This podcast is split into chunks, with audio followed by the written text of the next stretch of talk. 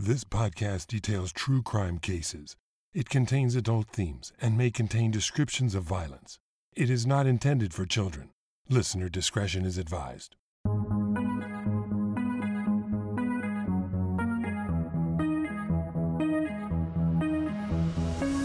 Thank you for joining me for today's episode of Once Upon a Crime. This month, I'm detailing cases of deadly love triangles.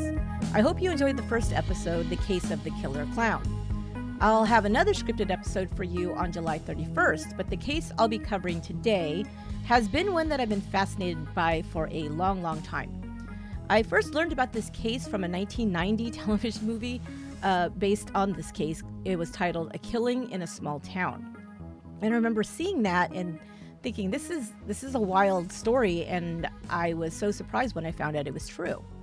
But recently this case has found its way back into the spotlight with a Hulu original series titled Candy, which debuted last year in May of 2022. Um, as well as another series on Max, what used to be called HBO Max, but now it's called just Max, uh, titled Love and Death, which that one was just released in April of this year. Both of these dramatic series are based on this true crime involving the murder of Betty Gore in 1980 in Wylie, Texas. And I'll tell you just a, a brief summary, but we'll go into it um, as we get started here. But if you have never heard about this case, I'll just tell you really quickly. Betty Gore was killed in a very violent and gruesome way. She was hacked to death with an axe. Her killer was discovered to be a 30 year old friend and neighbor of Betty's named Candy Montgomery. It wasn't until after the murder that it was revealed that Candy had been having an affair with Betty's husband, Alan. As you can imagine, this love triangle involving two church going homemakers in rural Texas that culminated in an axe murder became a media sensation. I recently binge watched the series Candy, as well as read the book written by John Bloom about the Betty Gore murder titled Evidence of Love. And I had a lot I wanted to say about it because, like I said, I've heard about this case for so long, it's never kind of left my mind in a way. So I've decided to bring my co producer Lorena in today to help me out. We'll be talking about this case and critiquing the series as well and whatever else that we uh, watched a- around this case because there's quite a bit. We've got a lot to get to, so we'll dive right in right after a short break.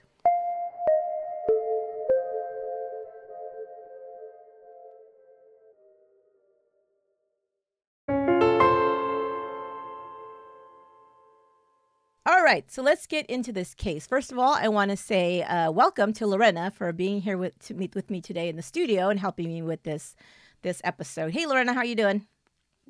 Hey, Esther, I'm doing great. Uh, thanks for having me on the show. It's always a pleasure. However, I will say you forgot to mention why we're doing this, and it's going to become a new thing, especially for our Patreon listeners. Yeah, exactly. This is something we've been playing around with for a little while and we've been wanting to do. So it's kind of like the concept of you guys know, like when you watch something, you know, a true crime thing, or you hear about a case or something in the news, you want to talk about it with your friends, right? Your true crime friends, the ones who like talking about these kind of things. And when we talk about this, you know, we don't we don't do it like the way us podcasters do, where we go in and okay, let's outline the case and let's tell it from beginning to end. No, we we like to kind of you know talk about it and what are our feelings about it and what are some of the questions we have and maybe just little observations and stuff, just like you would be sitting with your friend. And of course, we kind of get a little bit maybe personal with it, like, I can't believe that she did this, or, you know, who, you know, I had a friend who did something like whatever, right? And so that's the part where you guys know this. It's like what we call chisme, right? Where we're going to kind of just start gossiping about the players in the thing or maybe other stories that we know that relate to this. So, talk a little bit about that, Lorena. Like, how do, how do you understand this concept of true crime chisme? Um, well, I think it just started from us anytime we would come up with or when we started thinking about series topics for Once Upon a Crime, and you know, we would completely go off of a topic that we weren't even doing, but it was like, did you hear about this case that just came up? And then we would just have to talk about it, and then it was like, what the heck was she thinking? And with him, and with who, and then the other. so when you think about chisme it is like the gossip the hot tea mm-hmm. um and yeah like you're saying it's not necessarily a serious conversation but it's more of just shooting the shit with your friends about yeah. true crime and, and, and i think it also what we're going to be doing for me too, it's a little bit about just our own personal feelings about it, where we kind of have mm-hmm. a little mm-hmm. bit of a more personal opinion and may- maybe we want to like i don't know maybe criticize a little bit or that kind of thing so we allow ourselves Definitely. in these kinds of mm-hmm. discussions so that's what we're going to do here and then we are carrying this forward and we're going to continue the, these discussions on patreon um, where you guys are going to get a little bit more of us and, you know, kind of like how we would be discussing this if we were sitting around, you know, drinking some coffee and just, you know, having having a little chat. Definitely. But because this is Once Upon a Crime, we are also, of course, going to give you all the details. We've done research, we've watched everything. I've gone through this case 10 different ways over the years. So we're going to give you the, definitely the details. You won't feel like you're missing out on anything here. Okay, so let's go ahead and start with that. I want to give you guys a background again if you're not familiar with this case. And I will definitely give you some recommendations at the end of um, what to watch and listen to and read about this case if it intrigues you the way it did us. So, okay, so let's talk about the crime first. On June 13th, 1980, 30 year old Betty Gore, a middle school teacher and a mother of two, was found dead in her home in Wylie, Texas. Her murder would be one of the most brutal and gruesome anyone in this small town of 3,700 residents had ever heard of. Betty Gore was found hacked to death, and she was found on the floor of the utility room in her home. This was just adjacent to her garage. The murder weapon was found nearby, a three foot long axe. An autopsy would conclude that she'd been struck 41 times. Almost 30 of those times were in and around her head. So you can imagine this was a very gruesome scene. At the time of her murder, her husband Alan had been away on a business trip, but when he couldn't reach her, he started calling neighbors to check on their home. After about 10 p.m. that Friday night, neighbors finally entered the house, and this is when they found Betty and they found the bloody scene. The Gore's infant daughter, Bethany, was found in her crib in another room of the house. She had cried herself hoarse there for hours and hours while her mother lay dead in the back of the house.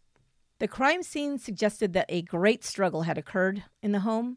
Betty had multiple defense wounds, and there was also a bloody footprint found underneath her body. There was no sign of robbery, and because of the brutality of the attack, detectives quickly theorized that the killing was personal, committed by someone she knew, or some, and maybe possibly or probably someone who had uh, some sort of grudge against her. Okay. Hmm. So, anything else there about the crime that I didn't mention or that you wanted to mention, Lorena? Um, no, that was a great summary. Um, the only thing I will say, as far as um, yeah, the crime scene itself, what stood out to me about this case, it was like straight out of a horror film. There was two inches of blood found under underneath some parts of her body and around the crime scene.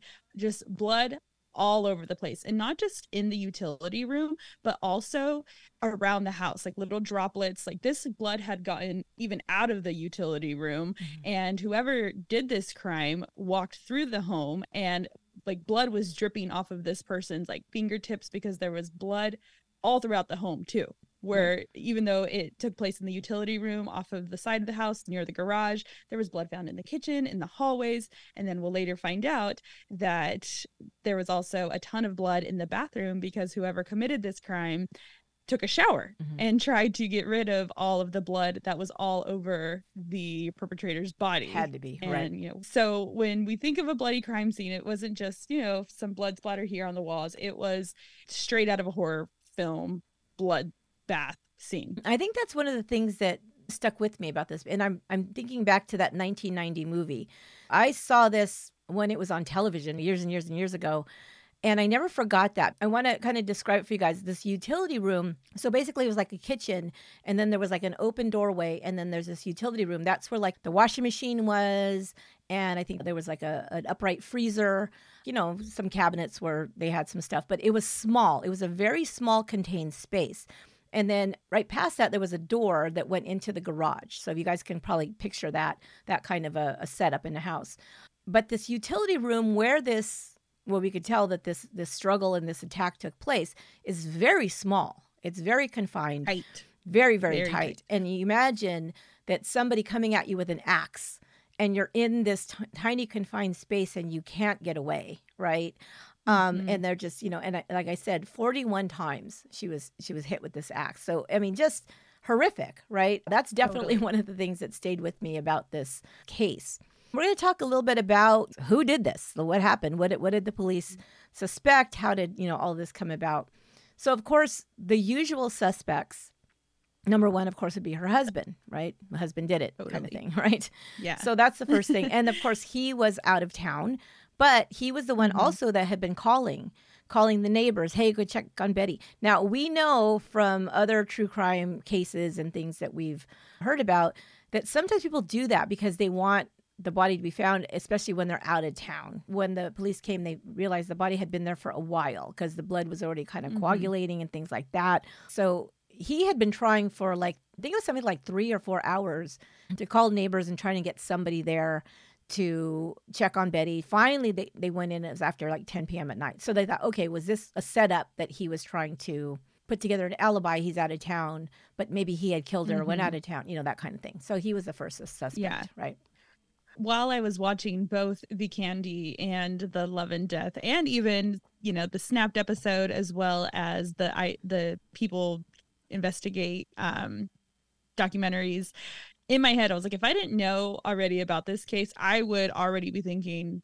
Oh, obviously, we always think like, oh, the husband did it. But the way it was totally set up, like, oh, he just happens to be calling. Of course he did it. Yeah. You know, oh, he's the worried husband gone all day you know, if I didn't know any better, I'd be like, oh no, it was him, hundred percent. Yeah.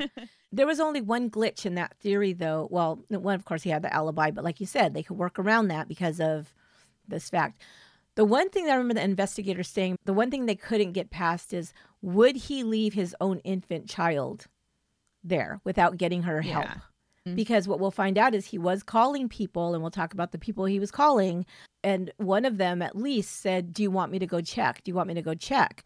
And he said, No, you know, that's okay. I'll just keep trying, or something like that. If he knew the infant was alone and, the, and her mother was dead, he would definitely have said, I believe, yes, go Yeah. check, you know, to, to make sure that the Mhm. baby's taken care of, right? Definitely. But here's the thing: when when Ellen came back, he's informed by the neighbors Betty's dead. It was Mhm. weird because the first thing that they said was she was shot, which is weird. So I actually did double uh, check that. They did say she was shot, but they said it was a self-inflicted wound because so we know the neighbors got into the home Mhm. um, after Alan asked them, you know, knock down the door if you have to, break a window if you need to. You just need to get into that home. Um, so when they first found the baby, then they saw the blood splatter and made their way into the utility room. Don't remember if it was Lester or Richard who walked into the room first, but at first glance, all he saw was because her face was pretty much oh, half that's gone. Right, so he thought she herself had shot head or herself. something. So he, yeah. So he said she blew her head off. So that's what they first told her. And so he was like, we didn't even own a gun. So I was confused about that at first because I was like, they told him that she was shot, but they told him it was self inflicted. They said she shot her own head off. yeah, And then once investigators got got there and saw the blood scene, they're like, this was not a shooting. And that's when um, Alan, you know, returned home. And that's when they told him, I know this is what you think happened, but it's even worse. Like she didn't do this to herself. Um, it was a horrific murder. And that's when he found out that it was with the axe and you, everything. you know what's else. funny about So- that? Like, Now I'm thinking about it. The reason why I thought, why would they think she shot? Because and this is and again because covering true crime for so long, this is just something that is almost like a an innate knowledge of things that you you know. One thing I know about uh, people that uh, kill themselves, male versus female. If a female shoots herself, it's very, very rare for her to shoot herself in the head, where that's very common for a man. Woman, if she's going to shoot herself, will usually shoot herself in the chest. So I was picturing, mm. What do you mean? Like there's so much blood. If she if she just shot herself in the chest, like that, that doesn't make any sense. But now that you say that, that makes more sense to me. So Mhm. okay, I now I get it. Yeah. That because that was that was Yeah. What are they talking? What is wrong? these? These are Texas men. They should know what gunshots look like, right? You know. exactly. You know. yeah one thing that i thought was really funny that um the uh the defense um, attorney said he was like this is texas people will forgive murder but they're not going to forgive adultery yeah, when we, yeah. and i was like that's so true That is so funny. So the thing though, when Ellen does come home, like you were talking about, this is one of the things the investigators kind of pointed to. They said he had a very cold demeanor, like he wasn't reacting emotionally much at all. Um, And so they kind of had a problem with that, and they're like, well. Yeah, we got to look at this guy closer because something's going on here. He doesn't have the demeanor. You know, we always talk about that with true crime. Like when somebody calls 911, if do they sound panicked enough or not, you know, or or is this a mm-hmm. setup with somebody who's trying to themselves out to not be the perpetrator or something like that so that was one of the mm-hmm. reasons why they thought okay let's look, look at him I did have questions about that, but when I I don't know, just the research that I did do on Alan Gore, to me he just seemed like the type of guy that was just like okay, like this is what it is now, Yeah. you know, and um, you know, we can get a little bit into the background of Betty and his relationship, um, but one thing that was going on with their marriage, like she was very type A. Mhm. and I think he was like type B. Like she was planning their next pregnancy with uh, Bethany to the date. Like she knew when she wanted to get pregnant. She wanted to get pregnant in the fall so they could have the baby in the summer. Like when she was not working uh, because she was a teacher Uh, yeah when she was ovulating, she was like, I'm ovulating these Yeah. two days. You cannot go out of work. You know, she was like planning it and he's like, okay. I think when he he wasn't like sad or and his demeanor was off, but I think he was just kind of like, this is what it is now. Yeah. Like, okay, my wife is dead. And I don't think he was that much of an emotional guy. He just Yeah. went with the flow. yeah i will say this about alan you know he was like a, an engineer scientist type and so he was like you said very analytical and i just think it was his personality too he just was he just Mhm. wasn't an emotional guy and one of the things that we'll see about his wife betty is that she was an emotional person at least from some accounts now of course we're going to talk a little bit at the end here about the different portrayals of her but what we get more of in the series candy you it's kind of played up very much more so that she almost Mhm. is very codependent on her husband. Like he has to go out of town um, on business and she hates it. She doesn't like being alone. She's scared. She's uh, she feels like she needs him there. So it's almost like a clinging kind of energy that they're portraying on that show. Now whether or not that's really true to that extent i don't know. But uh, in the book though it does kind of say that. So i guess there was some interviews and stories of people at his workplace would say she called constantly. She was always calling when are you going to be home? When are you going to be home? She even called his boss to say don't send him out of town. He needs to be home. Now who now that's a little bit much you know what i mean? Like so there was some of that definitely. And so we we'll, we'll see this that she was a little bit clingy about him which is weird because he's kind of standoffish in a way emotionally seems like. So mm, Mhm. kind of a mismatch there as far as that is. Not not that that's uncommon in relationships. There's usually one that's more emotional than the other sometimes. So you don't want two really emotional people because then you nothing but fireworks all the time right?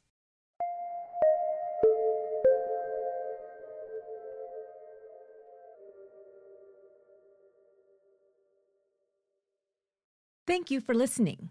One other way you can support the show is by becoming a Patreon member. For as little as $2 per month, you can get all new episodes of Once Upon a Crime ad free and hear them before anyone else. Patrons are OUAC superfans, and we show our appreciation for your support by giving you bonus episodes you can't hear anywhere else, as well as exclusive OUAC merchandise sent to you as a thank you. To find out more and join, go to patreon.com slash onceuponacrime. There's also a link on our website, truecrimepodcast.com. Thank you so much. The second suspect was Candy Montgomery. She was the last person to see Betty that day before she was found murdered. And if you want to talk about mm-hmm. her, I'll let you go ahead and give us a little bit of a, a sketch of, of who Candy Montgomery was.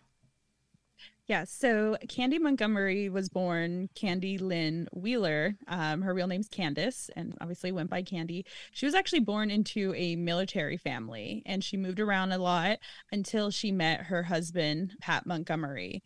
They met while Pat was working at a, I want to say it was the engineering uh, job that he had, and mm-hmm. she was a receptionist. And after just knowing each other for two months, the couple got engaged. Um, they had two children uh, a daughter named Jenny and a younger son named Ian. So the couple moved to McKinney, Texas, which is near Wylie, Texas, mm-hmm. where the murder happened. And even though it is close by, it's not just like, oh, right down the road. It's a good 15, 18 miles away. So a good 30 minute drive. Obviously, back then, you know, the suburbs were probably less congested than they are now. It's a suburb of Dallas. But when you think about this case, you know, they say she was a neighbor. She wasn't a neighbor. They lived in separate uh, suburb towns. Right. So yeah, they they were not neighbors. They were close friends though. Mm-hmm. Let me just jump in there real quick, just so people can get a, get a sense of this. One of the reasons why I think this story became so clear in my mind was, like I said, I'd seen it earlier, but also my sister lives in this area now. You guys know my sister Yolanda. She lives in a smaller town right outside of Plano too. So all of this area is called Collin County. All of these towns and these little divisions and stuff are in Collin County or right around Collin County the thing is is you're talking about how far it is. That is how it is in texas. Now you guys i live in california. I don't know where you guys are from. Maybe you're from other places where there's more land that's available. Texas is really big. I mean, not that California isn't, but California um, property is so expensive that we're all on top of each other because we can have small lots. I mean, you go to to Texas and you go to like the Walmart, and the parking lot is the size of a city. You know what I mean? Because because oh there's gosh. so much land. Yeah. I'll be with my sister, and she'll be like. I want to take you here to go have this pizza or whatever. Right? It's like, okay, cool. And I go, where is it? She's like, oh, it's just down the road. I swear to God, we will be driving for 20 minutes. I'm like, where is this place? She goes, oh, it's just down the road. They're so used to these longer distances because everything is bigger in Texas and everything's further away. So yeah, so that it, I kind of totally get what you're saying about people talk about oh they're neighbors. They it, in Texas that is your neighbor, but they live you know 15 20 25 miles away you know it's it's it's really it's Got very it. different. Yes yes. No it's very different. Yeah. gosh. So you said um, they were okay. they were friends in every everything i've read is they met in church pretty much. Lots of church going people lots of churches in texas. You go to any town in texas there's 20 different churches for 20 different denominations you know whatever and religions and everything else. So they met happened to meet at the methodist church in lucas which is another small town near there and that's where they all uh-huh. attended together the montgomerys and the gores so betty and ellen and pat and candy and their families all went to this mm-hmm. church so this is something that I had to like go back and double check. For the longest time, I thought the Gores were new to town, where really it was the Montgomerys that were new to town. Mm-hmm. They moved to uh, McKinney in 1977. Um, Pat got a new job. They got their dream house in the country. And even though Pat and Candy's relationship seemed to have like this per- picture perfect life, um, Candy considered her marriage really boring mm-hmm. and she wanted something more. So she was part of the church she was friends with everybody. So I think she kind of like moved to this town and just befriended mm-hmm. everybody. Mm-hmm. Not that Betty wasn't a part mm-hmm. of the church community, where Candy just like really stepped in and like became a name for herself in yeah. a short amount of time. So I had to go back and double check that because I was like, wait, Candy is the one who knows everybody, right. and it seems like, like it would be the, the other way church around. and everything, right? Mm-hmm. Yes, definitely. But no, the Gores had already lived there. I think they moved there in like 1970. So they were there for, you know, seven years before the Montgomerys were. But yeah, Candy came in yeah. and then just within two years, everything happened. There's a so. couple of things, and you know, here's a little chisme here because this is just stuff, of course, we're thinking about. But what you have to remember too is you're right. I didn't think about that, but you're right. But Candy was much more bubbly and social and talkative and, and active and all that kind of stuff where Betty seemed to be a little bit more reserved, a little bit more like a stay at home mom, like she kind of kept closer to home. But the thing you have to remember is Betty had a job. Betty was a middle That's school right, teacher. Yeah. She had a job. Candy didn't mm-hmm. have an, a job outside of her home. That was one of the things that was she was bored about. Is she said, "Well, our husbands go to work, and you know we don't really have anything to do." So she was writing. She was writing poetry and stories and stuff like that. But she didn't really have an mm-hmm. outlet. She didn't have anything. She had her kids, she was, you know, she was the soccer mom. She was all of that stuff. And the other thing you have to remember is that Candy um, and Pat had more money, way more money than than mm-hmm. Betty and Alan did. They had this big old house yeah. out in the country. I think Alan was still kind of working his way up in his his career, where uh, Pat was already kind of up in the upper levels of his career, making a good salary. And so she had all the things. She had the pool. She had all this kind of stuff, right? So it's mm-hmm. it's a little bit. She had different. the best party house. Yeah, she had the best party house. Of course, we saw that in the, in the series Candy. You guys have to watch that. So, so yeah, so that there was a lot of differences between these two women. I mean, what really stood out to me is just how young these women were. Mm-hmm. You know, Candy was only 29 years old mm-hmm. when everything started. Right. And she already had two kids. Uh, I want to say Jenny was seven and Ian was yeah. 5 mm-hmm. Gosh, so young. And to yeah. have like, I, I mean, her husband, Pat, he was making like $70,000 a year. So back in 1977 to today's dollars, that's like two hundred and twenty thousand dollars. and you know they were making great salary, mm-hmm. and I'm just like, man, I mean. Could you imagine? Yeah, no, like, no. And in Texas, that so young. I, and in Texas, that's a lot, a lot. A, so I mean, you're basically a millionaire at that point, you know. Exactly. so yeah, so that so th- there's definitely you know all of these things about these two women. Very interesting, and and again, one of the reasons this this crime is so sensational is because it ends up turning out it's two housewives, you know, that this this happened to. Mm-hmm. And also the whole church going thing. Oh yeah. We should know by now it's always the church people. yeah. BTK, the, Den- Dennis Rader. Oh like, God, yeah, Dennis was Rader. a huge in the church community. Yeah. Uh, John Wayne Gacy, like he wanted to be a priest. Like it's always the church people. Why can we please stop being shocked when it ends up being this oh church going folk? I know, right? I'm. I, it's no longer shocking to me. I know. It's just per- it's perceptions. So okay, so the reason why Candy is a suspect at the beginning. They, they, don't know anything else. They just know that she's somebody who, you know, knows the family. But they know that Candy had gone to the Gore's house that Friday morning. So she was the last person to see her, like I said. Um, so the kids were at they were having a, a, vacation Bible school, which you guys in the, you know the Bible Belt know what this is. It's during the summer. They have a program during the day for kids to go. It's like a little summer camp, just in the morning usually and it's based around like bible stories and stuff like that but they have activities they have fun outings and stuff like that. So it's to keep the kids busy during the summer basically. Well candy was um, involved in that. She was helping out like you said she was involved in everything. She was with the kids at the church at the vacation bible school. Now Betty and Ellen's daughter, Alyssa, the five year old, right? She was five, I believe. Alyssa was friends with um, Candy Montgomery's daughter and had spent the night with the Montgomerys the night before then went to vacation Bible school with them. Candy's her friend. She's there with the baby. Her husband's going to be gone. It's kind of just to help her out or whatever. And the kids wanted to play together. Anyway, Candy's at the church with the kids. Alyssa wanted to stay another night because it was Friday night and they were going to go to the movies. And Alyssa wanted to go. And so she asked Betty, Is it okay if she spends another night? And Betty said, Well, I guess I'd be okay, except for this afternoon she has a swim lesson. So Candy, she's, oh, I'll come get her bathing suit, you know, and, and I'll take care of it, right? And I'll take her to a swim lesson. So that's why she went. She left the kids at the Bible school in the morning. Then she went to the Gore's house, probably somewhere around 10 o'clock in the morning. So that's she went to go pick up the bathing suit. So they knew this. And she told the investigators this, that this, you know, this is what happened. She said that she just stayed a short time there. They chatted for a little bit and then she left. And she said Betty was fine when she last saw her that was the the last person to have seen Betty, so they have to interview her and find out what she knew. She saw anybody in the neighborhood, or did Betty seem upset, or you know, all those kind of things that they would do in an investigation. So let's move to the investigation now. First, we're going to say that some mistakes were made. This is a small town. There were some inexperienced officers who hadn't worked this kind of crime scene. I don't think anybody had, but crime scene yeah. like this, a homicide scene.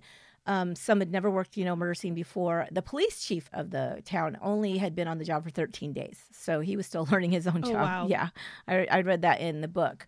Now, Steve Deffibaugh, who is the was going to be the lead investigator, he was an experienced investigator, and he was with the Collin County Sheriff's Department he basically said the way that he would do things is as soon as he heard about you know a crime scene he would grab his camera and he'd start taking pictures from the time he got there to you know to the time he left everything he could. He said i always knew it helped at trial and it's just good to do But when he got there, Mhm. there was already neighbors on the scene because remember, neighbors came in, found the body. There was Mhm. media was already there. Somehow they got alerted. Small town, probably. You know, they got alerted. They were cheese mean before. Yeah. You know, as soon as that baby was dropped off at the neighbor's house, because Yeah. we know that Bethany was taken. You you know she was calling the girls. Oh like- yeah, like oh my gosh, yeah. So it it, was, it goes Yes. small towns like wildfire, something like this, right? So they were already on the scene, so he had to shoo everybody out and say, oh my god, what did they already mess up as far as the crime scene? Um, but they did find a lot of evidence, like you were talking about the blood evidence. Some of the evidence Mhm. found there was a small amount of blood on the front porch, like you said, it looked like drips. And we know that anything with a knife or anything a hand to hand kind of killing, a person can very easily get get injured themselves. Again, one of these things we learned from covering true crime is you have a knife or something, it gets slippery with blood. Your hand could slip, you could cut yourself, you know, something like that. So anyway, they saw a small amount of blood on the front porch. There were blood streaks on the entryway floor. Um, there was blood on the interior of the front door. Um, and then, like you talked about, the blood evidence in the bathroom indicated that the killer may have gone in there, tried to clean up in the sink, and then gone in the shower and showered before leaving because, of course, they would have had a lot of blood on them, right? You know, can't walk out in the middle of a June day in the morning Yeah. covered in blood. So tried to wash themselves Mhm. off, but they found some hair in the in the trap of the bathtub, like where the shower was, um, and they took that as evidence too, right? Uh, so if they took a shower, they could have left behind some evidence that way. Now remember, this is pre DNA days. This is 1980. Oh, okay, DNA. Let's swab for DNA. Well, they didn't have that, so we got to use Yeah. the old school kind of evidence is what they were looking for. And then they went to the doorway that led from the living room to the utility room at the back of the house. And like you said, blood covered the walls in the utility room. It was all over the freezer. It was on the door leading to the garage. Like maybe Betty tried to go out through the garage and didn't quite make it. Um, there was a small footprint in blood. And that was right away a, a big clue to this investigator because he said, for an axe murder, you would right away just suspect it's going to be a man. It's got to be somebody strong, a big big man. And then they saw this small footprint in blood, and it looked like it was um, in a, a sandal. It's like a flip flop type sandal, like print, but it was a Yeah. small one. So they're like, okay, it's either a female or it's a, a younger person, like a younger boy, maybe a teenager, something like that. The- um, Yeah, they were able to identify that because of the three dots. So when you, it was like a thong sandal. Some people refer to those types of sandals like thongs Mm. Yeah. because it has like the three dots Oh, right. underneath it, and that's how they were able to identify that it was that type of chancla. Yeah, chancla. Yeah, That type of exactly. Whatever words we use for that.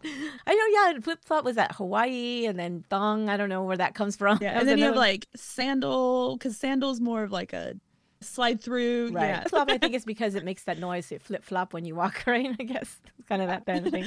well, I grew up calling it thong sandals because it looks like a thong. Is that the what little triangle? I didn't know why it was called that. I never knew I was called that. It was just funny. Oh my gosh, yeah. So when they said it in the uh I think it was the snapped episode I watched, they're like, no, we knew it was a thong sandal because Oh, they used like, that word? I'm not the only one who calls it. Okay. Yeah, they did use that word. yeah, we used to call it. we but yeah, kids. because of the three dots on the bottom of it. But yeah, how funny. But anyways, the biggest the the biggest piece of evidence Mm-hmm. though was um again blood everywhere. They were able to find a small little thumbprint on the freezer Mhm. of like in blood too. Right, And that was Mhm. the one print. They weren't able to actually um you know, the forensic scientists, they didn't have like all the technology and uh fun tools that they do now, but they were instead of, you know, being able to do the little film swap thing, they just had a photo of it. They took Right. a bunch of photos like you were saying the investigator was. So Yeah, that was was, the very- biggest evidence and that I they saw, were able saw to it, and it was a very clear photo, very clear. Um, and they were Mhm, able to mhm. use that. So, because what they saw in the freezer was like like like smears of the blood, like somebody tried to wipe the blood off, and that what they think happened is while they were doing that, they put their hand like on the side of the thing, maybe to balance themselves, and that one thumb was imprinted on on the freezer. So if they hadn't tried to wipe it off, there might not have been any thumbprint on there, right? Well, and wh- why, how they Mhm. thought they were going to wipe off that amount of blood is beyond me. Yeah. you know? Well, that's another thing that the investigators said. They said that they think whoever did this was trying to clean up and then once they realized like There's no way. I, there's no way I can clean this up, Mm. then they gave up. And Right. then they're like if I can't clean this up, I got to at least clean myself up and Yeah. that's when they went to the shower. Yeah. Yeah. So the axe was also found on the floor. It was partially underneath the freezer, so it kind of had slid, you know, at some point under the freezer. Um, there was a bloody pair of sunglasses with one uh, lens missing, also found. Um, and there was one sandal also on the floor. I believe that was Betty's. They said it was all of that indicated to them the struggle, you know, the amount of struggle that went on. And also, like I said, the bloody footprint was found under Betty's left thigh, indicating that the body had been moved or she had tried to move the body and her foot was underneath her at some point, or the footprint was made and then the body was moved and it was on top of it. So it kind of hid it until they moved the body and then they saw the footprint. One of the most gruesome things this, about this case is that the features of the, of the face were almost unrecognizable. Like we said, they thought that she got shot herself in the head, but this was all axe blows. Um, they said even though the right eye was just basically chopped out, you know, um, mm-hmm. which is, is it's crazy. There was also one one um, thing that I read in the book where they said there was a gash in the linoleum floor where the body was found. What it looked like to them is that the axe had come down so hard it had embedded itself in the linoleum and they had to wiggle it to get it out to continue hitting the person. Mm-hmm. I mean, mm-hmm. that is brutal, right? I mean, at that point, yeah. you think like, "Oh shit, what am I doing? Run!" You know what I mean? Like, yeah. It, it, so he said there was some level of of, of fury or something here, you know, go, going yeah. on. Mm. Well, something even worse than that was what I found. Um, one of I think it was actually three, two in the head and one in the body. Um, that the autopsy, the coroner was able to figure out was that exact same thing the axe was wedged so hard like when you when you chop something it's like a clean chop but when like an axe gets stuck in something like you said you have to like kind of wiggle it out. Some of the injuries on the body were from that wiggle. Oh, so not only did you know it get stuck in the linoleum it actually got stuck in betty's like her skull or twice mm-hmm. in her skull and they had to wiggle it out and i want to say the other one was like in her thigh and the axe had to be wiggled out too. That's, that's it's almost like it got stuck and then like not only did it get chopped, but then it got like cut. Don't want to give like yeah. the gruesome details, but yeah, that um yeah, so not that, only did I it mean, happen in the linoleum floor, it yeah, happened on her I mean, body you too. can't imagine that the person, you know, how do you do this, right? It's just, oh gosh, it's just crazy. No. So, um, okay. I grew up in a small town in Northern California where the main, you know, resource for heat is wood and i grew up chopping wood and i can't even imagine you know i was i did that up until i was like 17 18 when i finally moved out and even then when i was you know older it was so hard like hacking a big axe like over it's it's so hard and 41 times. Yeah that's yeah that, so hard. that's i mean how long would that even take? That'd take you know minutes oh, right had to. Yeah. It had to take minutes and minutes. At it least. couldn't have been you just like, you know, a couple like, minutes. Cha, cha, cha. No. no. it wasn't like that. Jeez, that's crazy. so, okay, so they start interviewing people to, you know, try to figure this out. And they interviewed Alan. They still thought he wasn't acting right, but he had an alibi. Um, and so they, you know, continued. They kept their, their eye on him for sure. Um, but you know, they were they were looking at that. One of the things that they did do was ask him, was there any problems in the marriage? Were you guys fighting? Was there any financial difficulty? Know, all the things they would ask to see what the motive might be here, of if they can come across anything reason to look at this further. Um, and they, of course, asked about affairs. They said, "Did you have an affair?" And he said, "No."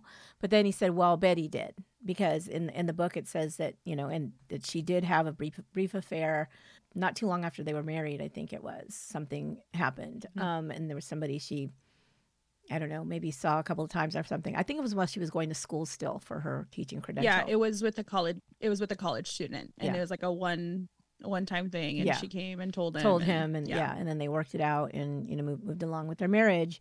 Um, but he said that about her. He said no, he didn't have any, and he didn't have any affairs. So that was the end of that questioning. Um, but we'll find out that's not exactly true. yes. That's when we get to the real chisme. Um, Yes. So, okay, then they interviewed Candy, and she gave a detailed timeline of the day of the murder. She knew exactly what she was doing, what time she left the church, where she went, that she went here, and you'll see that that's in, in the in the series Candy that she tells this story to everybody exactly the same mm-hmm. way almost like it's rehearsed right of what she did and she left and and then she had to stop and she was going to go get a father's day card but at target but then was there even targets then Was there even Targets in 1980?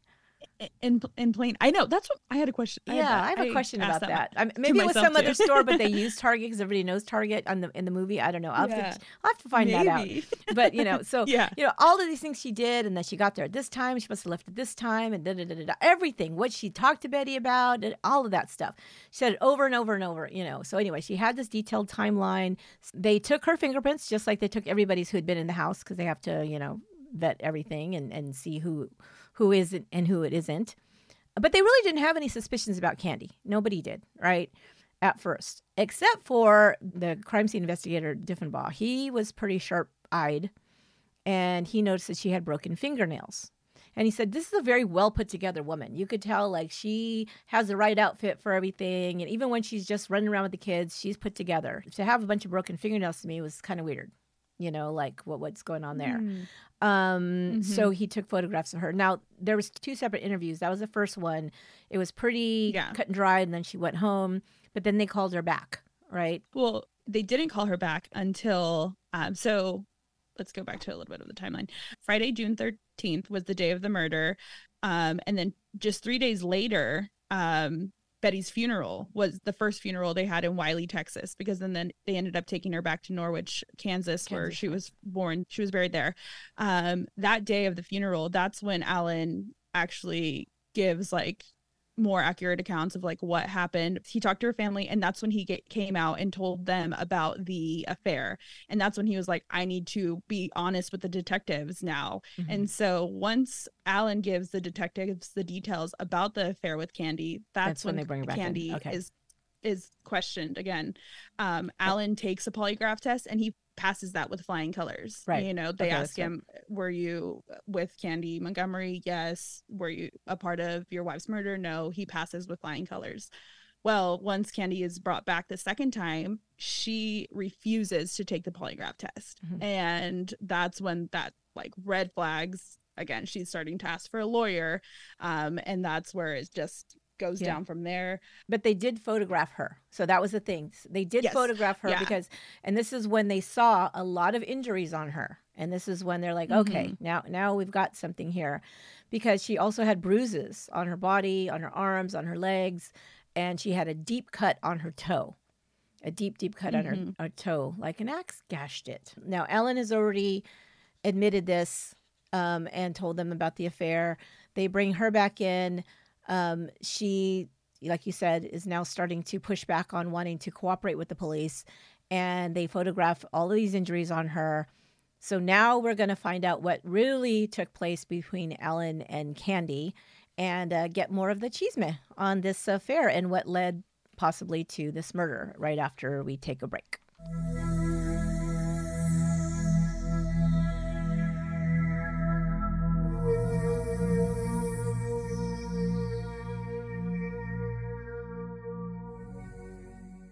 Did you know that Once Upon a Crime can also be found on YouTube? You can subscribe to our YouTube channel to listen to our episodes and watch accompanying videos. If you have friends who love true crime but aren't podcast listeners, share our YouTube channel with them. Just look for Once Upon a Crime podcast on YouTube. Make sure to put in Once Upon a Crime podcast. Make sure to hit the subscribe button and like and comment on the videos. And of course, share them with others. It would really help us out. Thank you so much. Okay, now we're going to get into the detail of Alan and uh, Candy's relationship. In 1978, Betty Gore is now pregnant with their daughter Bethany, the one that was the, the baby in the crib at the crime scene. Now, she's home more and she's not out as much because she's pregnant. She's not feeling as well. Alan is spending a lot of time at church. He's got all these activities. Plus, he plays volleyball. I don't know, was it a church league or was it a community league? I don't know. They didn't really say. Maybe that's I thought a lot of people from the church were there or something. Yeah.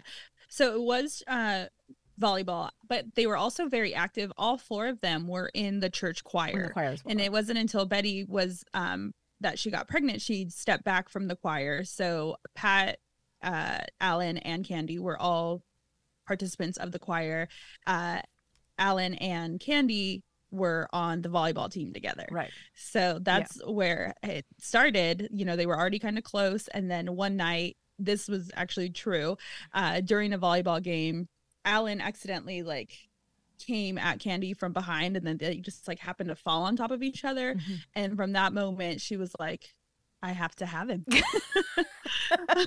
so okay, weird. so the, what you guys what you guys need to know though, okay, it's a little bit of cheese, you know, of course, but I did. I mean, looking at the pictures of all of these people, I mean, Betty Gore, she was cute. She was she was a cute girl. Yeah. I thought Betty Gore was was a cute girl, you know, woman, uh, you know, an attractive woman. You know, Candy Montgomery was attractive. And she Yeah. was, I would have to say, she was more kind of vibrant. Like she just had like an athletic figure. She was very uh, bubbly, you know. So I can see people thought, oh, she's she's good looking. But even in the even in the series, they don't make her out to be this beauty. She's got these big old glasses Yeah. and this curly fro hair that is like, oh man, that Yeah. just is so dorky looking. You know what I mean? for again, they were so young, but in even in the photos, like when I look at the photos of all of them, um, Pat was only 32 years old. Go Pat, like making a killing in his career. Yeah. I mean, I'm gonna be 32 next year or this next this month. Oh my gosh, in less than like 20 days. And you know, Pat making 220 thousand dollars today's money. Go Pat. Um, but gosh, he just looks so old to me. Yeah. like he No, looked they like do. a 50 year old man. Yes. Candy looked like she. They both did. Candy and Betty looked like older women. I- older. to me, I don't. yeah, I think it was the clothing, the clothing and the hairstyles, and they wore these big style, big exactly. glasses, you know, whatever. But then you look at the men, and they're nothing to look at. I'm sorry, they're just I know. you know, not. they, they look middle aged, like, you know, already, even though they're not that old. They are kind of dorky looking, you know, they're not like, you know, anything to look at. As a matter of fact, in, in the show, I thought was funny when uh, Candy does confide to somebody that she, you know, wants to sleep with Alan. Um, she's like, Alan Gore? She's like, isn't that kind of a lateral move? like your Yeah, husband is yeah. just as you know he's kind of like the same as your husband. He's not like any better. He's not some you know hot dude or whatever. But yeah i don't think it was Mhm. about that. Um like we talked about candy was just bored in her marriage. She was bored. She felt like her husband wasn't giving her attention anymore you know it's like she knew she would get attention from other men because she of her personality and this and that and you know like i said she had this athletic figure and she was you know thin and all this stuff and and her husband is just kind of taking her for granted. You know, he's working, he's whatever, and you know, it's his wife. They've been married for a while. It's no big deal at this point, right? They, um, and so she's wanting somebody ha- to pay attention her. I also have. Yeah, I also have a thought though that just like I wanted to talk about. So this was, you know, end of the sev- late 70s beginning into the 80s like i feel like that's where like a shift happened in you know the whole stay at home mom thing it was still you know really prominent but it wasn't like the 50s 60s Right. you know it was the end of the 70s into the 80s women started to really work Mhm. and I feel again, Candy was only 29 years old when the affair started.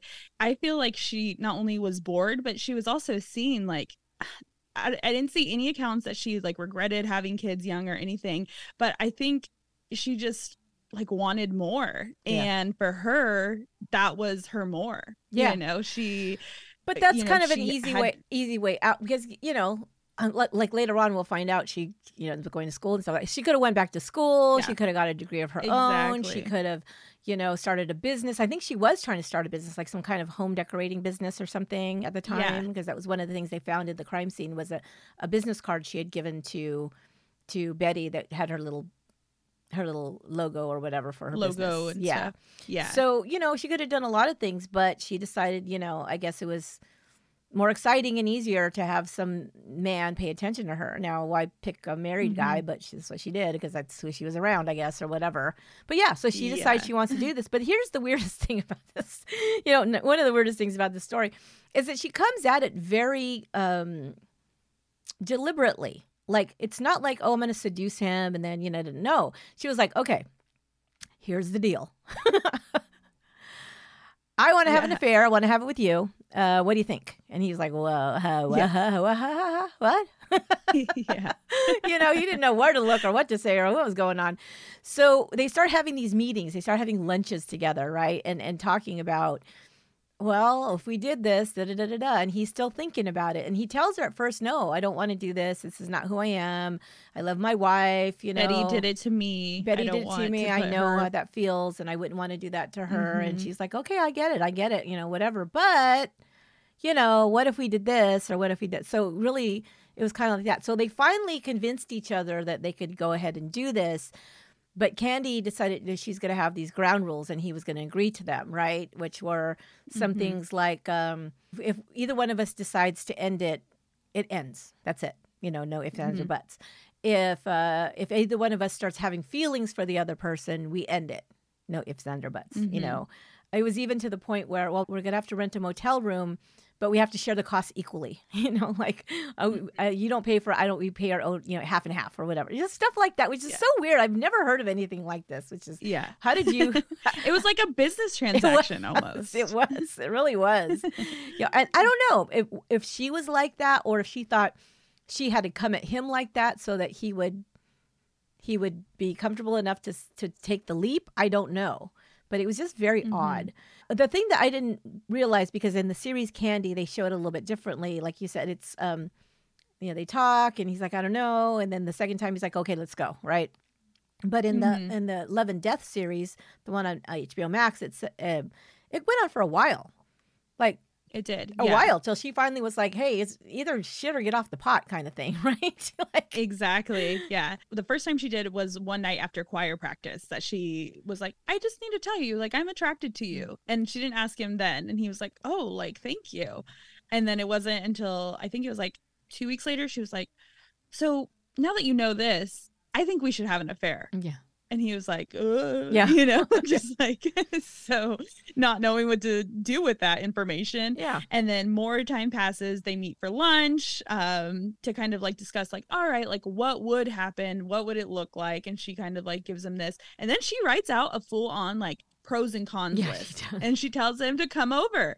And so he comes over. She shows him, like, okay, pros, it'd be fun. It'd be something new. It'd be exciting. Cons, it could destroy our life. Yeah. But let's just do it, you Yeah. know? let's just go for the fun. And- Oh my god, Exactly.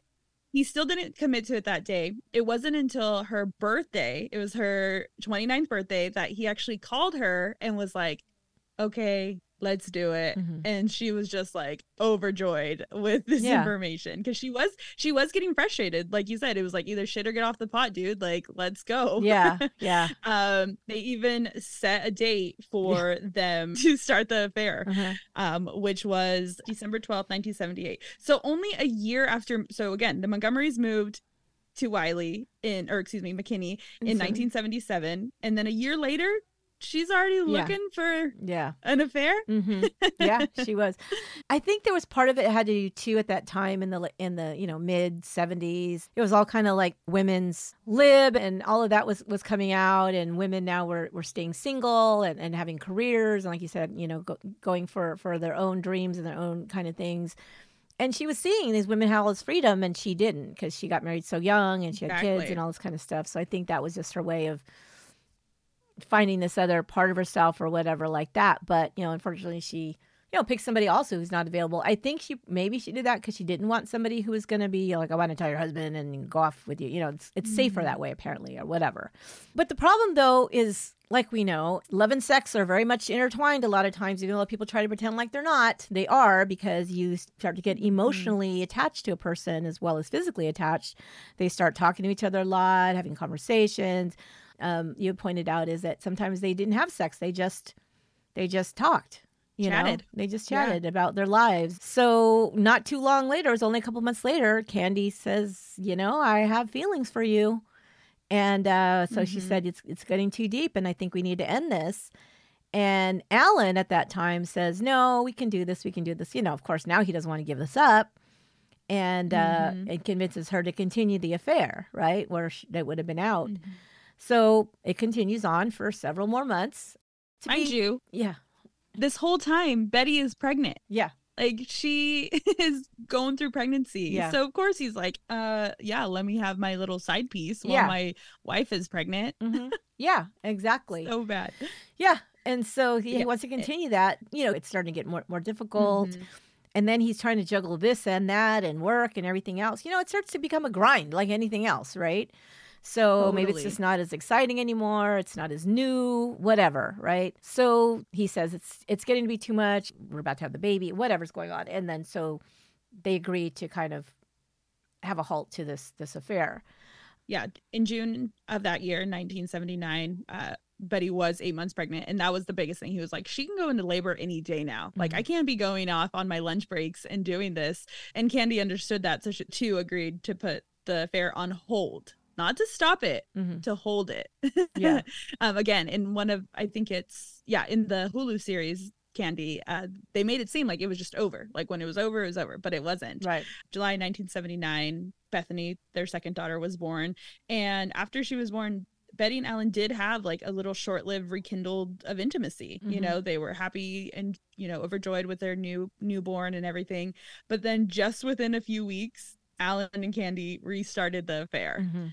Um after that one night betty tried to initiate sex with alan and he turned her down and she just completely broke down in tears uh, we do know that betty had bad postpartum with their first daughter alyssa and she just to hit to alan he thought it was like postpartum but no she was just like i don't feel sexy i just had a baby and i'm trying to like come on to my husband and He's not interested. you know i feel Yeah. like yeah yeah he's not interested um he tries to reassure like no I, I am i am. But really he was just tired from spending that afternoon with candy. Like he Oh, God. was all out Yeah, tapped know, out. like he had no more he was tapped out. He had no more stamina. He had no more gas Oh, in the God. tank and from what i researched like he was never not you know attracted to betty. It was just Yeah.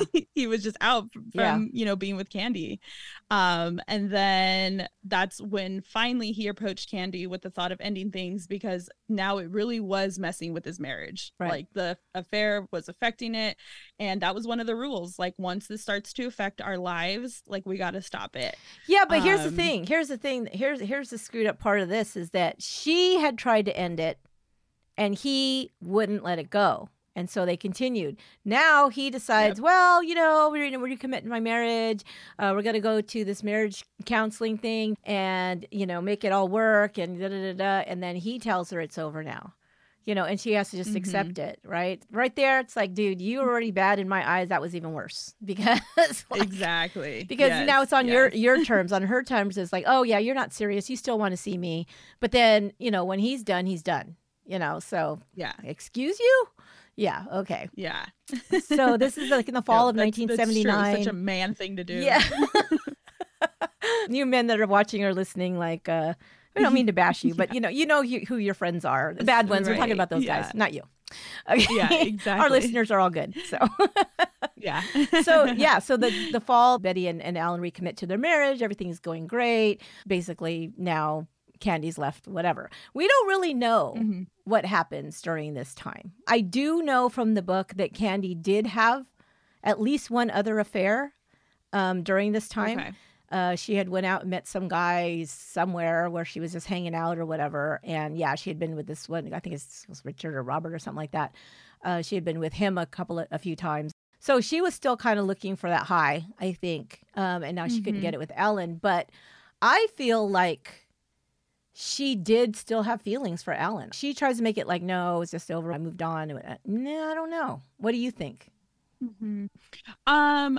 Well, so back to like Alan ending it. Like he he wouldn't say it. Like he wouldn't be like, "I want to end this. I want to end this," because like I don't think he did. Mhm. But Candy finally was like, "You know what? If you're not gonna say it, I'm gonna say it," because she was just like, "It's over." Right. Um. So I think the way it ended, like neither of them did but because like alan just didn't have big enough balls to finally you know Yeah. put his marriage first candy was like all right if you're not going to do it then i'm going to do it But I think he was kind of keeping her on red too all the time because he was like, oh, he's busy. You know, it was like that. Like he was starting to distance himself from Mhm. her. He wasn't seeing her as much. All that. So she knew, she knew, but he just knew he was just too much of a wuss to say it.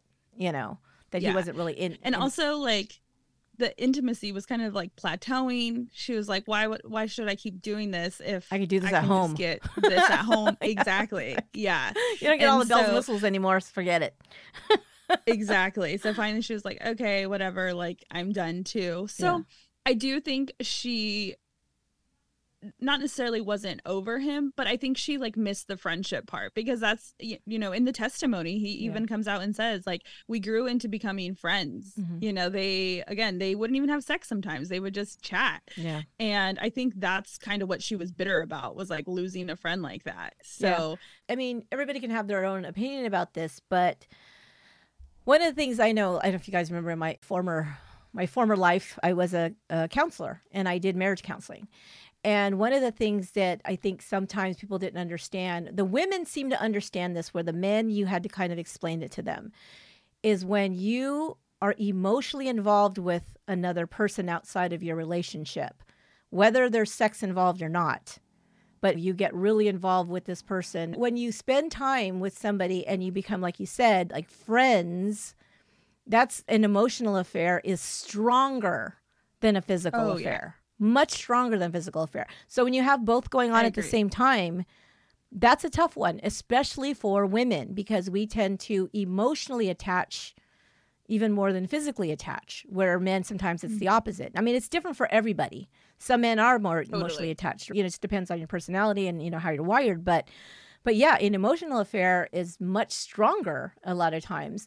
If you start talking to somebody who's not your person, you know, about deep feelings about things and emotions about things, and you start having those conversations that you're not having with your person, then you, you've already had an, you're having an affair, you know, and that's what people need to understand. I So this is what happened. So she Yeah. didn't want, like you said, even if the sex, she was like, I'm done with that, but she wanted to stay emotionally attached to him, and he was not doing that. You know, he was out. He was like, okay, Mhm. I'm done. And it, for him, he could be like, okay, we're just friends. We'll, you know, say hi and bye at church or whatever. But she missed that connection that she was having with this person that wasn't her husband. So that was the problem. Mhm.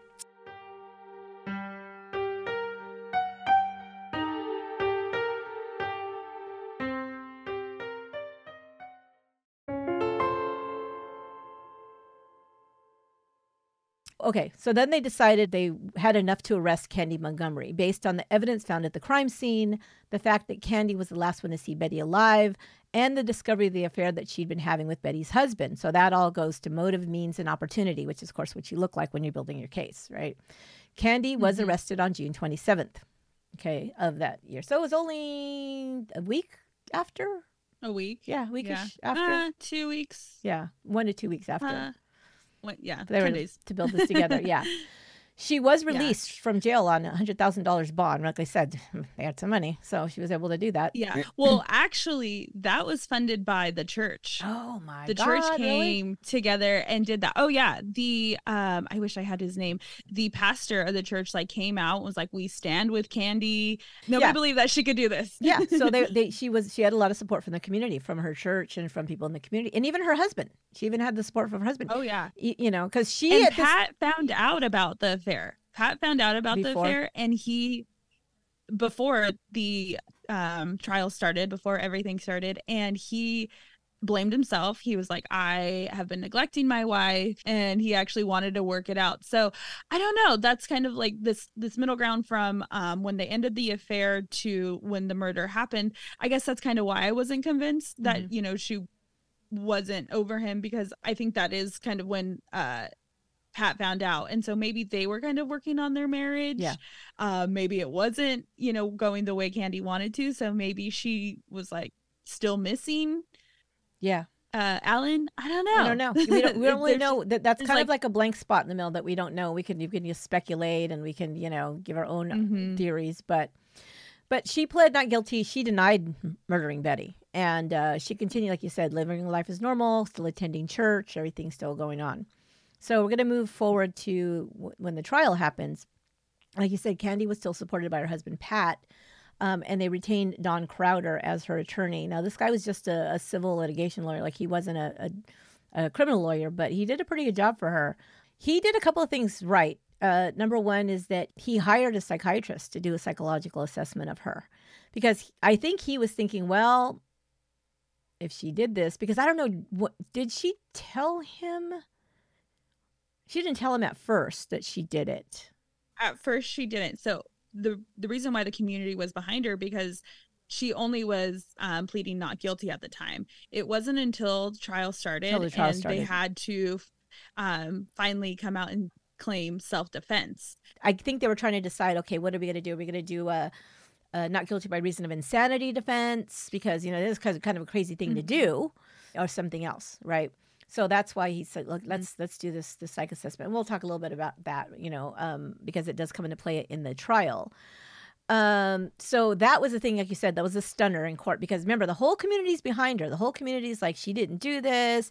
You know, they're looking at Alan like, oh, he's the bad guy. So they get to the day of the trial, and you know, her defense attorney stands up and starts giving his opening statement and says she killed Betty Gore. And they were like, what the hell? This now is where the, the community gets totally divided because this was crazy.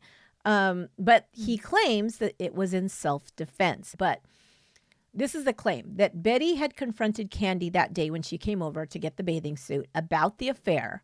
Mm-hmm. Betty had threatened her with the axe because Betty was enraged about it, right? And that Candy had grabbed the axe to defend herself and accidentally hit Betty. So she got hurt, but she wasn't, you know, dead. Um, but then mm-hmm. as she tried to leave, Betty got up and started trying to hit her with the axe again. And this is when the struggle happened. And mm-hmm. the part that where the psychiatrist comes in is that uh, what the attorney will say when the psychiatrist will testify to is that at this point Candy like snapped. That's why that, that show snapped, right? She snapped and went into what they called a dissociative reaction at that moment and killed Betty.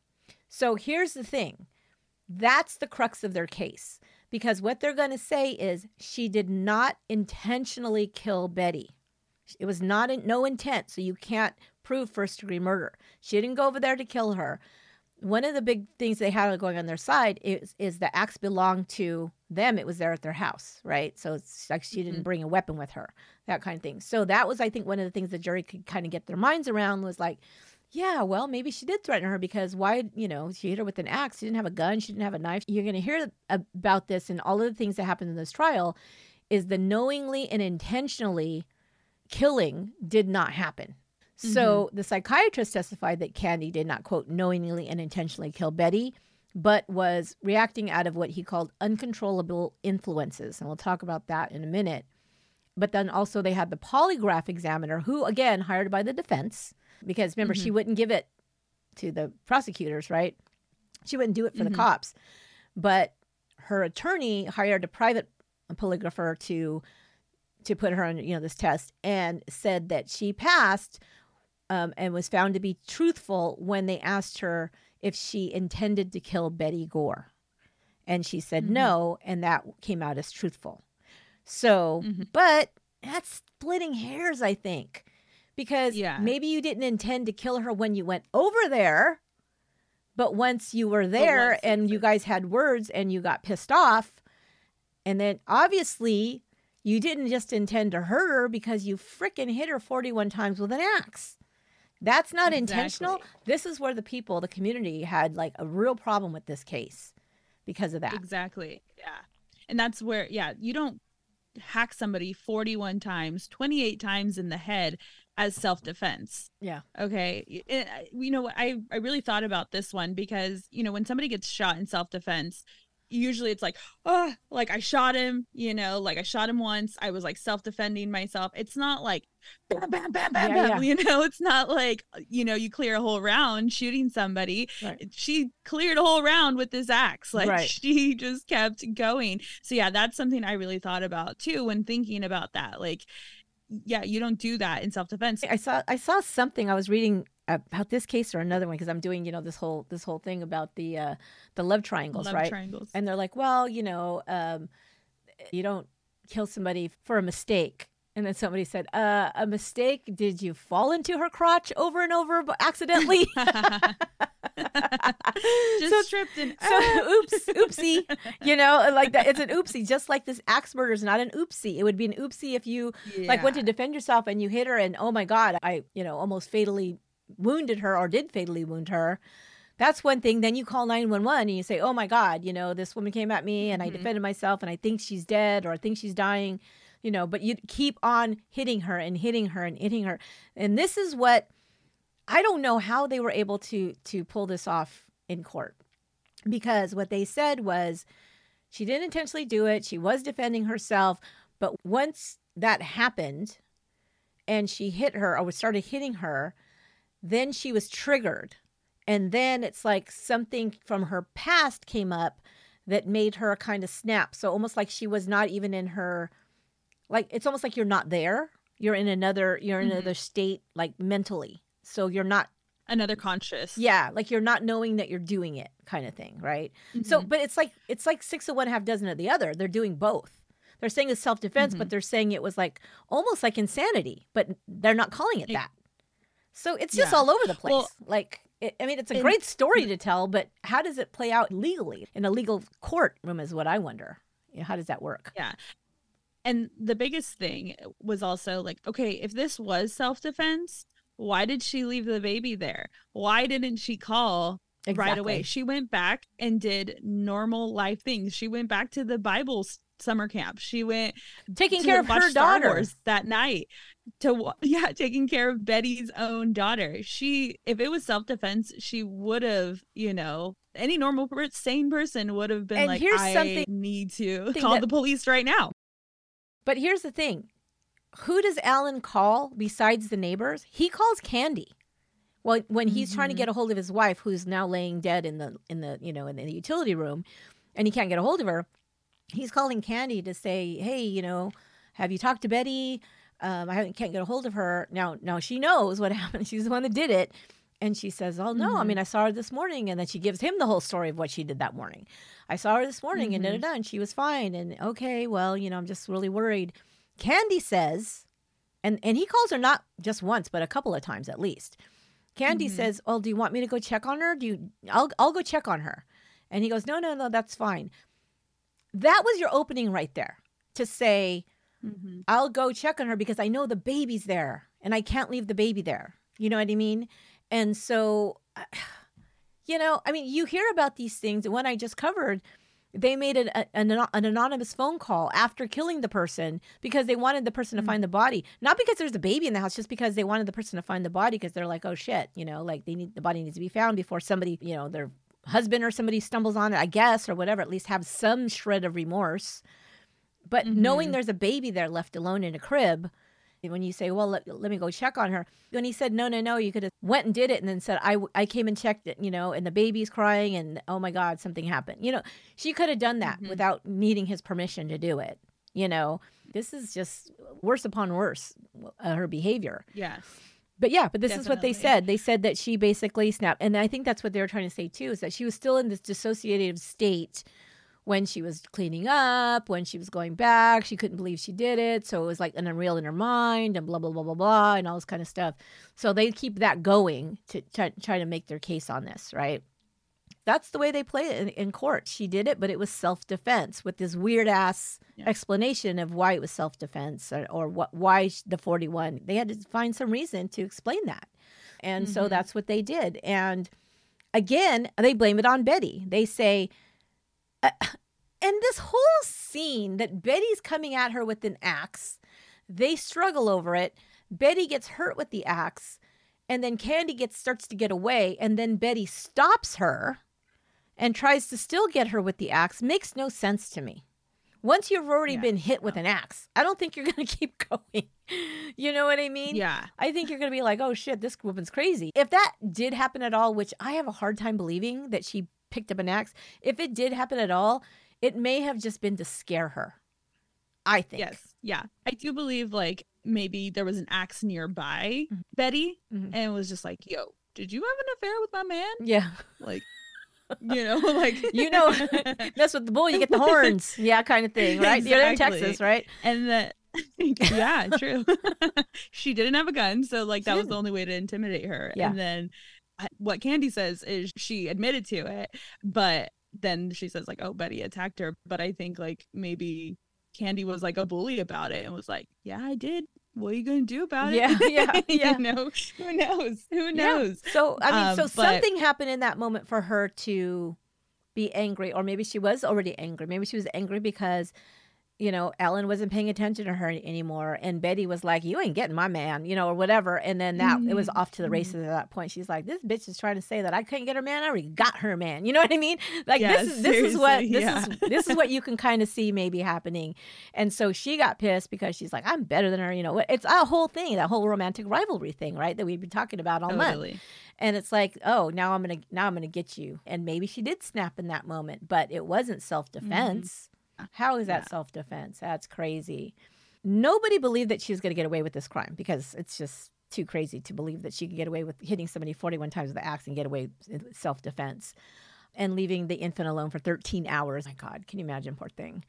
That baby was know. dehydrated. She couldn't even hardly uh, like croak out a cry anymore because her her throat was so hoarse, and she had you know pooped in her diaper and it was all over her and all over the. It was just horrible, this horrible, right? But here are some problems though with the with the trial that I found in in the research. This was held in Collin County, which you know encompasses several uh, towns, but it's not big. Um, the trial was held in McKinney, Texas, in a new courthouse that they had just opened not too long before that. But three people on the jury, because this is a small town, remember, three people on the jury were personal friends of Candy or her attorney. Okay, I did not know Yes. that. That is insane. Yeah. Isn't there like a law against that? Like you Well, you cannot would- be on a jury if yeah, you have any they, they connection. would have. I think because they only had such a small jury pool. But what they should have done is they should have Oh, moved it out of out of the jurisdiction.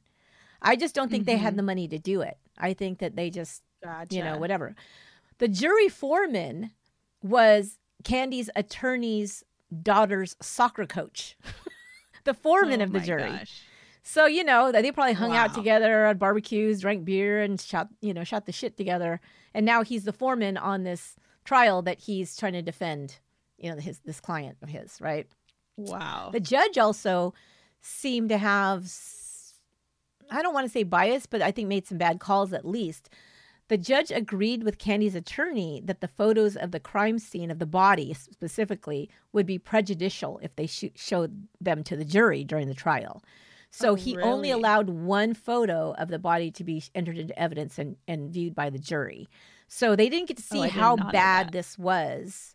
You know, although some people probably had heard about it, but they didn't get to actually see it because the judge didn't allow it, which shouldn't have been. Because I mean, it was it was a brutal murder, and Mm-hmm. the jury should have known what they were trying this woman for.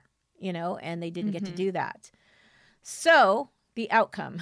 So the trial actually only lasted eight days, and it was a jury of nine women, three men. And after only four and a half hours of deliberation, the jury acquitted Candy of all the charges. They charges. They found her not guilty. Mhm. Yep.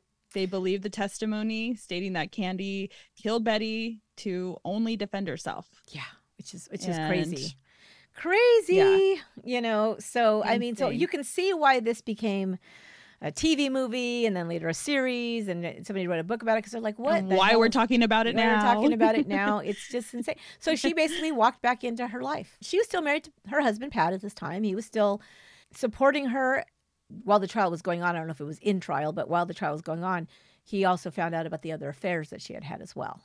So hmm that he was like you know how much do- how much can i put up with here you know which like Mhm. you said which is so odd because you know she killed somebody with an axe she admitted it you're not going to leave her for that but you know she banged some other dudes so yeah i, I can't deal with this shit Yeah, that's what I'm saying. Murder is like, oh no, but uh, yeah, don't cheat on me. yeah yeah they're, they're not At gonna, least not twice. yeah so that was that was crazy so okay Yeah. so candy you'll see this in the hulu series and it was in the book as well at the end of the trial you know, walking out of the courtroom she's telling her attorney okay well it's so great now i can get back to my normal life. He's like candy no. Uh, like, what are you thinking? Yeah, so maybe she was a little cuckoo you know what i mean? Like yeah. he goes, It's never going to be a normal life now. She was stunned that the people were calling her a murderer and didn't want anything to do with her and were shunning her kids in school and church and everything else and and all of this. And right away she realized she couldn't go back to the church you know but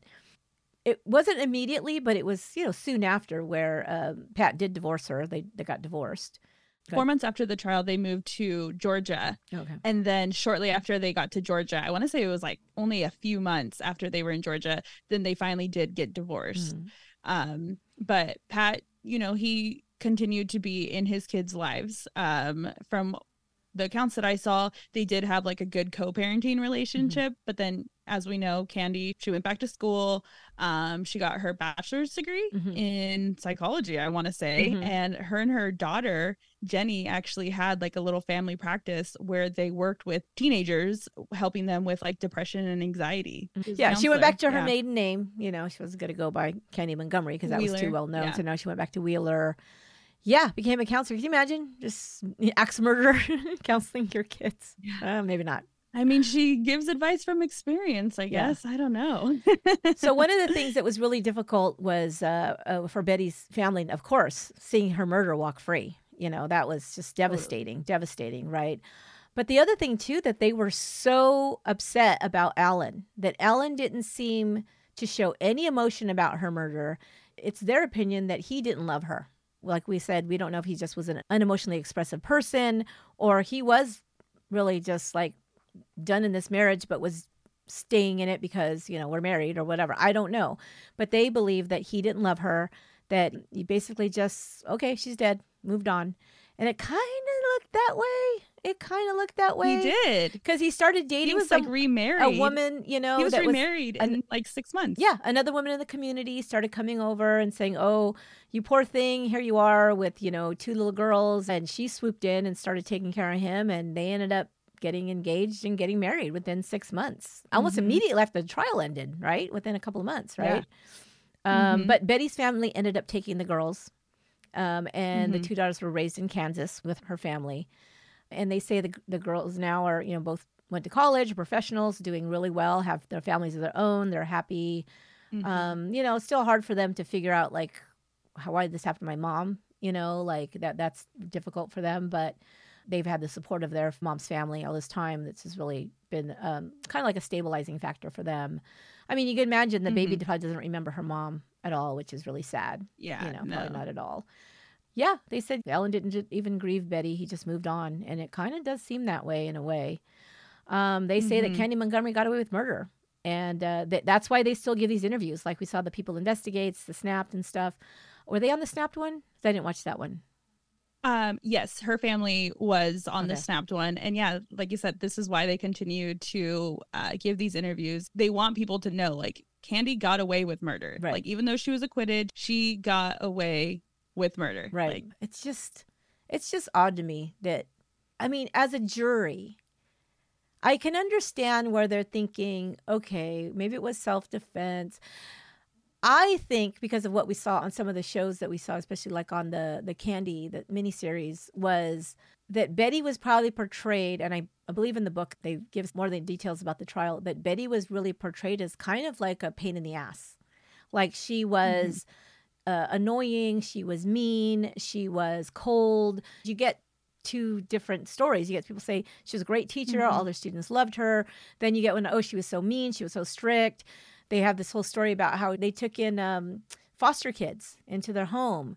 ooh, And I didn't know if that was real or not. yeah, that was real. They took in foster kids in the home, and one of them, the little boy, they en- ended up sev- sending away, and they said because Betty didn't get along with him. Well, I don't know. I mean, it, it, it's a it's a tough thing because these kids are older, you know, and they've gone through a lot of Mhm. trauma. Obviously, they're going into foster homes, so they have some trauma, and he was difficult to deal with. And I guess she decided she wasn't able to deal with it, and so basically sent him back. Well, in the in the series they show, it's like she's just being very controlling and he just won't kowtow to her so you know she just ships him off now i mean it could have seemed that way but maybe not i don't we don't know but that's the way they portrayed it Mm-hmm. so Mm-hmm. but if they did portray it that Does way it- at trial you could see the jury was saying well yeah i can see maybe she did go after her with an axe you know what i mean she seems like this Mhm. really horrid it woman It doesn't matter, Right. You know, if she was a terrible person or not. She was still a mother. She was still a wife. She was still a church-going woman, a Mhm. godly woman. Yeah, it doesn't exactly. give her. yeah It doesn't mean she deserved. It. I want to just talk about, you know, just the things we watched. Which one did you like the most, or which one would you recommend people to watch? So we had the series Candy, which came out, like I said, last year, Uh-huh. and it can be streamed on Hulu still. This is the one that Mhm. uh, Jessica Biel plays Candy Montgomery, and you do not recognize her really, unless you look. You don't recognize her. Yeah. Uh, Melanie Lynskey is Betty Gore, and the only one I, I I know Melanie Lynskey has been on a lot of things. The one thing that I remember her from was Two and a Half Men. She was Charlie's neighbor. Oh, remember? yeah. She was kind of the Yeah, quirky. was. Yeah, she's cute. She's she's cute. They have her gain weight for this one, kind of you know because she had the baby and stuff, and they make her look a little bigger, a little bit. And then uh, you know Alan Gore. Uh, oh, and this was fun. Justin Timberlake plays the investigator Steve Deffibaugh, but he's not credited Yeah. in this at all. His name is Oh. not in the credits, Hmm. and I found that on IMDb Interesting. that he and it it was Huh. not a small part. He was in it for several, No. you know, but you know he comes to like on the third episode or something, and you're like, oh my god, it's Justin Timberlake. Of course, he's in a relationship with Yes. Jessica Biel, so Jessica Biel. yeah, so Yeah. he plays. No, I personally. her. I personally liked the um, I liked the candy one. Mm-hmm. I really did, but I really enjoyed the Love and Death one. I just Hulu, started on that Max, one. Or yeah, uh, it's on Max. Max. Uh, I just started that Max. last night. I watched the first one. So this one, um, this one just came out in April of this year, yeah. and Elizabeth Olsen plays Candy, uh, which she's much yes. more attractive Candy than the other Candy, right? and then yeah, much more attractive no, looking in this one. And then Jesse Plemons plays Alan, which I like Jesse Plemons, but man, he looks like a schlub in this one, doesn't he? He's yeah, I think he he's kind of cute in some other, you know, shows I've seen him in, other things I've seen him in. You know, he's kind of I mean, he's kind of like the guy next door kind of character, right? But yeah. he's he's bigger, he looks bigger, he looks more kind of, I don't know, plain whatever. Um, he yeah. played he plays Alan in this one, but I yeah, I just, so I just started watching that. So what did you like about this one? Um, I think they followed the actual accounts of what happened more accurately. And also in the Hulu one, I don't know if it's just because they didn't have like the rights or whatever, and maybe Max has more money, but um, I feel like they just dramatized a li- stuff a little bit more. Mm. Um, whereas the Max one was more like they had the actual story and the rights to tell the story mm. the right way. Possible. Um, and as well as Uh, how we're talking about Betty and how she was. I feel like in the Hulu one, they almost made her seem like really timid, really codependent. Yeah. Whereas in the Max one, I mean, she yeah, she was mean. Yeah, she was could was could be kind of cold and stuff, but like I feel like she was you know, a boss ass bitch. Like she spoke her mind. Yeah, people didn't want to hear it sometimes, but like she was very vocal about her own opinions, how we're being right now. Yeah.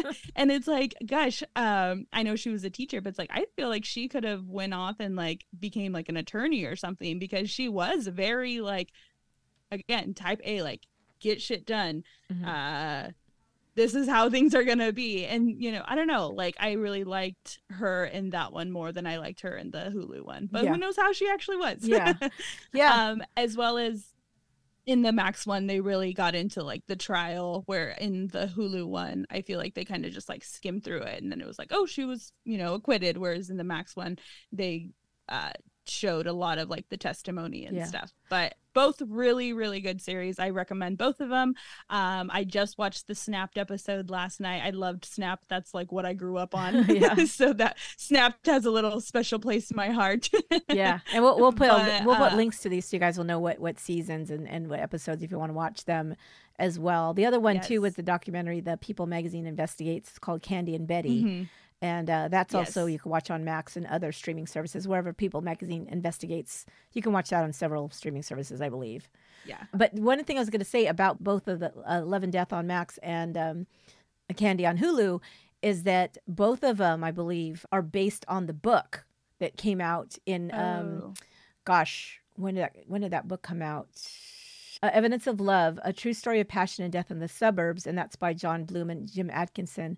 I said published in 2016, but that doesn't seem right. I think it was much earlier than that. Maybe that was the reprint.